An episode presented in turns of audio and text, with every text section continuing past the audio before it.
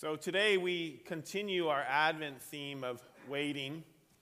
And as we heard through uh, the lighting of the candles and through the children's message, we are focusing on waiting for light. And so in a moment, we're going to be reading a story from uh, the Gospel of John, chapter 9, where a man lived in blindness his whole life. He has lived with darkness. His whole life, he's been waiting for light. The story of this blind man who's been waiting for light re- relates to those waiting in the Old Testament. Several areas in the world appear to be dark and full of gloom. And people in the Old Testament, they were waiting for the light to arrive. And this story of waiting for the light relates even in, to those in the New Testament as we are in the 21st century. And there are still several areas in this world that appear so dark and so full of gloom. And so we too are people who continue to be waiting for the light. So we'll read from John 9. And before we do, let's come to our God in prayer. Father God, you sent your Son into this world to bring light. And with this light comes hope and peace, promises fulfilled, and salvation through Jesus.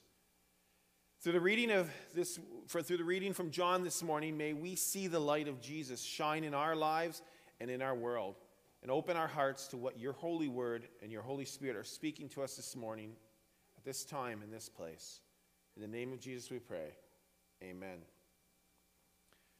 John chapter 9, verses 1 through 12. As he, as Jesus went along, he saw a blind man from birth. His disciples asked him, Rabbi, who sinned, this man or his parents, that he was born blind? Neither this man nor his parents sinned, said Jesus. But this happened so that the works of God might be displayed in him. As long as it is day, we must do the works of him who sent me. Night is coming when no one can work. While I am in the world, I am the light of the world. After saying this, Jesus spit on the ground, made some mud with, his, with the saliva, and put it on the man's eyes. Go, he told him, wash in the pool of Siloam. This word means sent. So the man went and washed and came home seen. And his neighbors and those who had formerly seen him begging asked, Isn't this the same man who used to sit and beg? And some claimed that he was. And others said, Nah, he only looks like him. But he himself insisted, I am the man. How then were, were, were, your eyes open? They asked. And he replied, Well, the man they called Jesus made some mud and he put it on my eyes. He told me to go to Siloam and wash. So I went and washed, and then I could see. Where is this man? They asked him. I don't know, he said. This is the word of the Lord. Thanks be to God. So I think we can admit and we recognize that there's sin in this world. There's brokenness in this world. There's darkness in this world. And this darkness has been since the fall of humanity. And in the Old Testament, again, people were waiting. They, were, they had promises before them, and they were waiting for this light in darkness. And so, Jesus' first coming to earth as a baby in a manger, as God, as human, his coming to earth brought light to darkness. It brought hope and healing and forgiveness. The Old Testament waiting was over. But yet, there still appears to be darkness today. So today's passage helps us to acknowledge the darkness and helps us yeah, to acknowledge the darkness, but then also to focus on the light. So here we are in John 9. We're introduced to a blind person, a person who only knows physical darkness. And this results in the disciples asking a few questions of Jesus. The disciples were trying to understand things and, and kind of waiting and wanting, rather, to find out reasonable answers. The disciples want to try to make sense of the certain circumstances that occur in people's lives and perhaps their own lives. And so perhaps the disciples, they wanted to ask this question of Jesus to find blame, to find fault. Whose fault is it that this guy was blind? Whose fault is it that there is sin and darkness in this world? And maybe at times, if perhaps we can assign blame to a situation, maybe in our minds this helps us understand things better. Let's read verses 2 to 3 again, but this time from uh, Eugene Peterson's The Message. We read Jesus' disciples asked, Rabbi, who sinned? This man or his parents, causing him to be born blind? And Jesus said, You're asking the wrong question. You're looking for someone to blame. There is no such cause effect here. Look instead for what God can do. Jesus points his people away from looking for blame to looking for grace and God's glory. Jesus points his people away from the darkness to seek out the light. And yes, this man in the story, he was born blind and he was living a life of darkness. And at this time in history, his future would have been bleak. There'd be no possibility of marriage, no employment, no social honor. His life would have appeared hopeless. The only thing that he could basically do was be a beggar, a blind beggar, living off the sympathy and the handouts of others. So the disciples found it difficult to understand why this man would have been born blind. So in their minds, well, it must have been related to his sin. But then again, since he was born blind, maybe the sin occurred in his mother's womb, which was not an uncommon theology because humanity begins at the point of conception and we are created in sin. But then the disciples continued the questioning of Jesus, and okay, well, maybe it wasn't his fault. Then perhaps it must have been something that his parents did wrong. This disability, yeah, it must have been on account of his parents and their sins. They're, they're trying to figure out there must be some reason for his blindness. Who is to blame? What's up with darkness in this life? What's up with the darkness in this world? There must be some logical answers. And again, if the disciples could simply blame someone, then maybe it would help them just to understand the situation a little better. If they could come up with some answers, perhaps then they can comprehend all of life's struggles. But Jesus was teaching them, and He's teaching us not to ask the wrong questions. And Jesus said that his blindness was not on account of his sins, not, not the sins that he committed, nor the sins of his parents. And so he encouraged the disciples not to find fault, not to find blame. Well, what about our sins? If there is still sin and darkness in this world, are we choosing also to blame others around us? Or maybe we're blaming ourselves or the specific circumstances in our lives. We live in a fallen world. Sin is prevalent, and sin impacts people and impacts creation. Catastrophes occur all around us. COVID continues to be prevalent and continues to bring disunity in our lives and in the churches. Personal challenges are among us in our churches and in our families, eh, all over our lives. We have brokenness and dysfunction and sins to contend with. We see relationship breakdowns, untimely death, struggles with cancer and diabetes. We see other physical challenges and disabilities, and struggles with mental disabilities or illness. And we're often left with the questions that will challenge our faith. Why is this happening? Who sinned? Who's to blame? Now, this passage is not telling us to ignore our sins or, or ignore confessing our sins.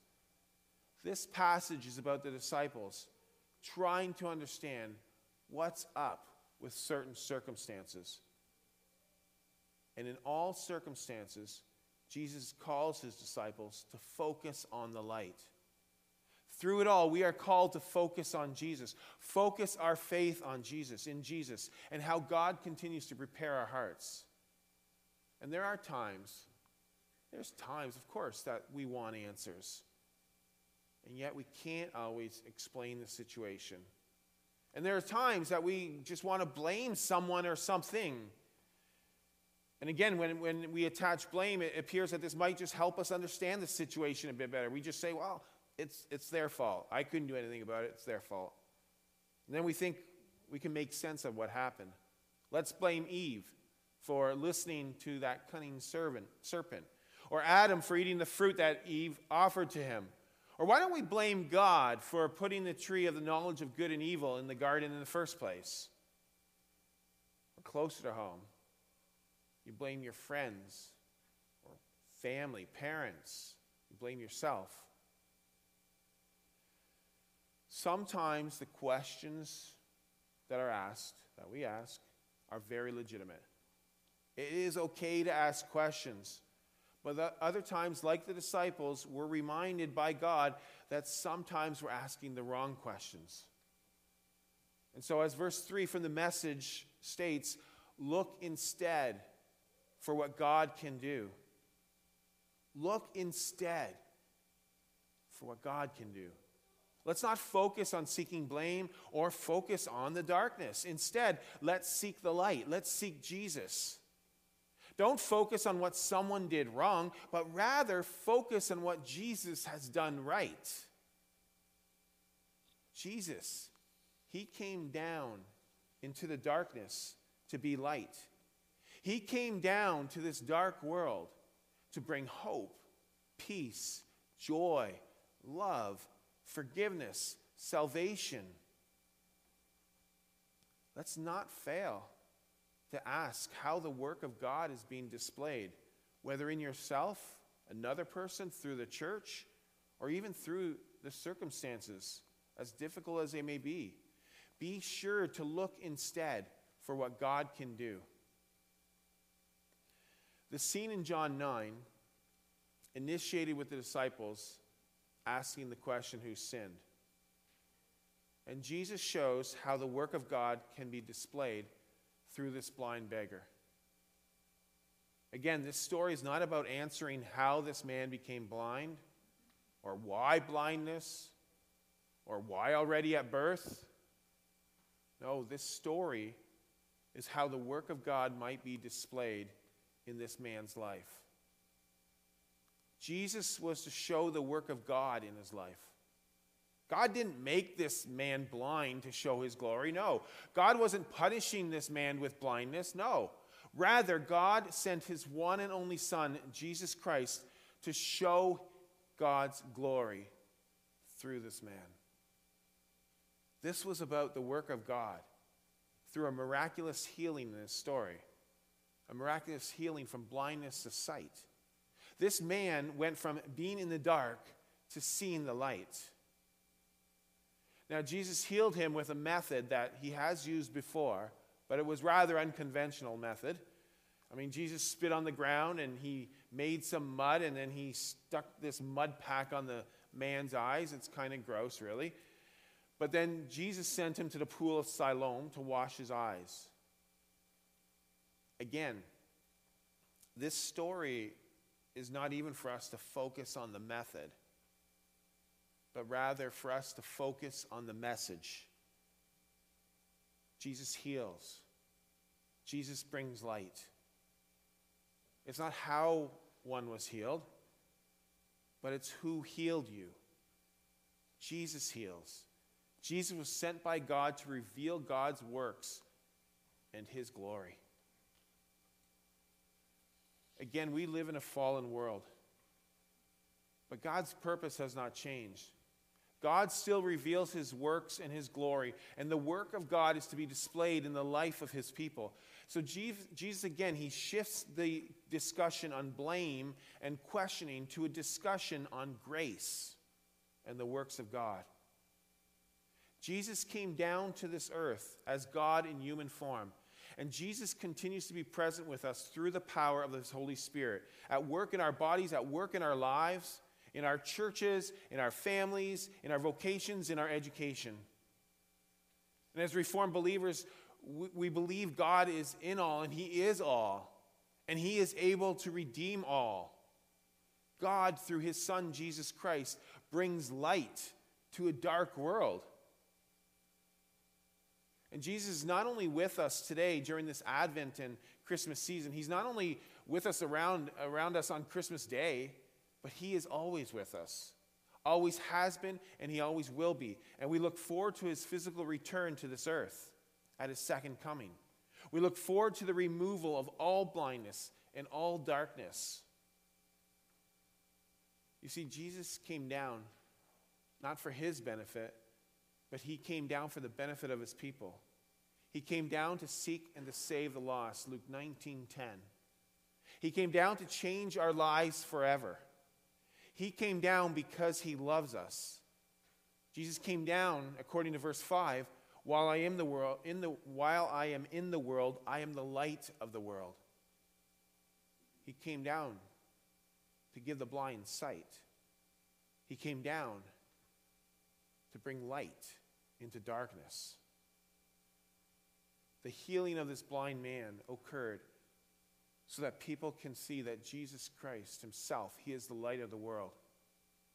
That Jesus is going to use our blindness and our circumstances to display the works and the glory of God. Now, I think it's important to note that there were likely other blind beggars in this area as well. And that they did not receive physical healing that day. God's light may not, may not necessarily be through someone being physically healed, but the light of Jesus will still be present. God's work and His glory will still be revealed, and we are to look for that glory and focus on God's work, despite the dark and difficult circumstances that are before us.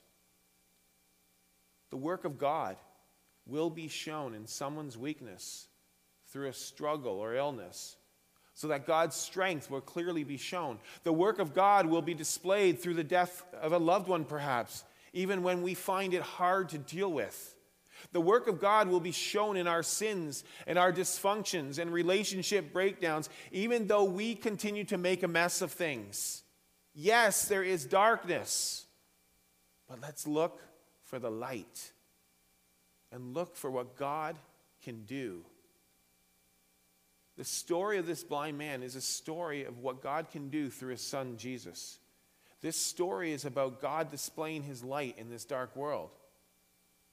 And again, we can ask ourselves and ask God many questions. Go for it. Ask God the questions. But the main question should be God, what are you revealing to us through your work in this circumstance? God, how can we best display your work and your glory in our life and in the circumstances in which we find ourselves. We continue our waiting during this Advent season and even waiting beyond the Advent season. We continue waiting for the return of Jesus. And as we do, may our waiting be active waiting as we see God's glory revealed in ways that we would not have expected. In each and every circumstance, Again, don't try looking for the blame. Don't focus on the darkness. Rather, in each and every circumstance that is before us, let's look instead for what God is doing and what God will do, even as difficult as this might be sometimes. Ultimately, the work of God was revealed in the life of his Son, Jesus Christ.